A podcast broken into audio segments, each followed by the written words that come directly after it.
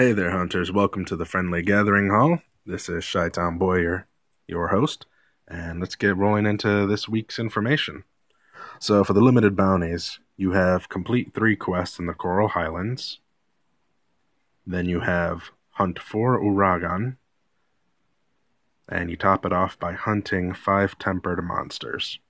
Completing all the weekly bounties will get you the gold Wyverian print and a golden egg. Moving along to events now. For low rank, you've got Kirin the Myth, which is hunting two Kirin in the Coral Highlands. Then you we have three high rank quests.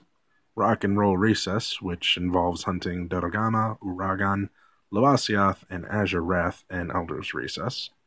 That's also the quest you can do over and over to get your gold crowns. Whether it be small or large, you'll get them by doing Rock and Roll Recess over and over.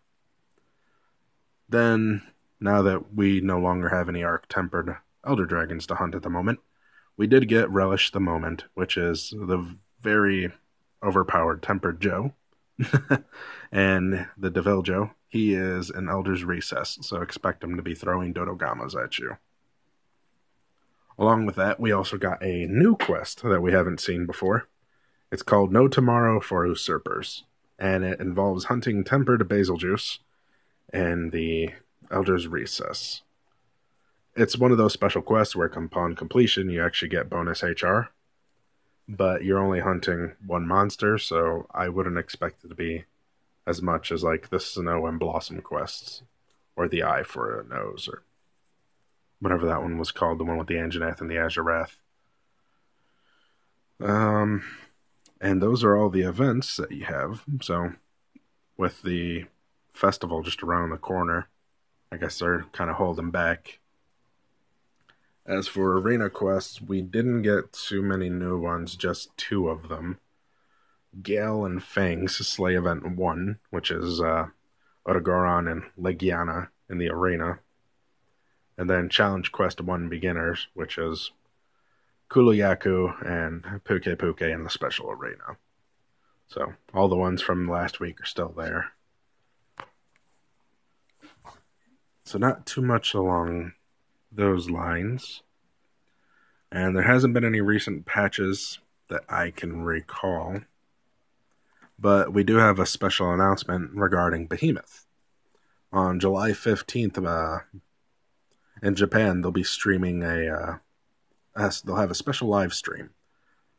And I do believe they'll be showing off the Behemoth hunt. We may also get information about when he's going to be released as well. So on July 15th, keep your eyes out for them to announce it on Facebook or Twitter or wherever it may be. If you're in any Monster Hunter groups, I'm sure they'll be shared there as well.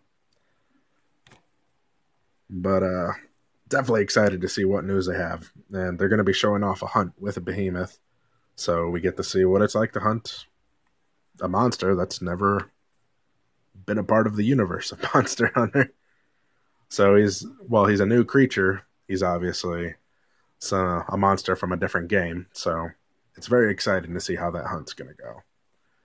And all the talk about it is, of course, it shares the same skeletal structure as Zinogre. So we're hoping that Zinogre will be one of the next monsters introduced after him. We'll see. We still need more water monsters. we're definitely hurting on water and ice monsters. We'll see how that goes, though. And as a reminder, don't forget that the Summer Twilight Festival does begin July 12th and will go on until July 26th. And if it's anything like the Spring Blossom event, it will more than likely bring back all the events that have been available arena and regular events. So if you missed out on something like the Dante armor and sword, or the Mega Man Palico armor, just make sure you guys uh, pay attention to those two weeks that those events will be going on. Because that'd be the time to get it again. Some of those seem to be specific to to these uh, festivals. So, and hopefully they'll also have some more announcements on new events that will get be seen. I don't know if we'll see the title update for Behemoth. I imagine that might happen after the festival, But if it happens during the festival, that'd be even better. We'll just have to wait and see what Capcom has to say for us. And with that, hunters, I don't have anything else for you guys. Thank you for tuning in and listening to the podcast. And we hope you guys will be here again next week. All right. Have fun, hunters.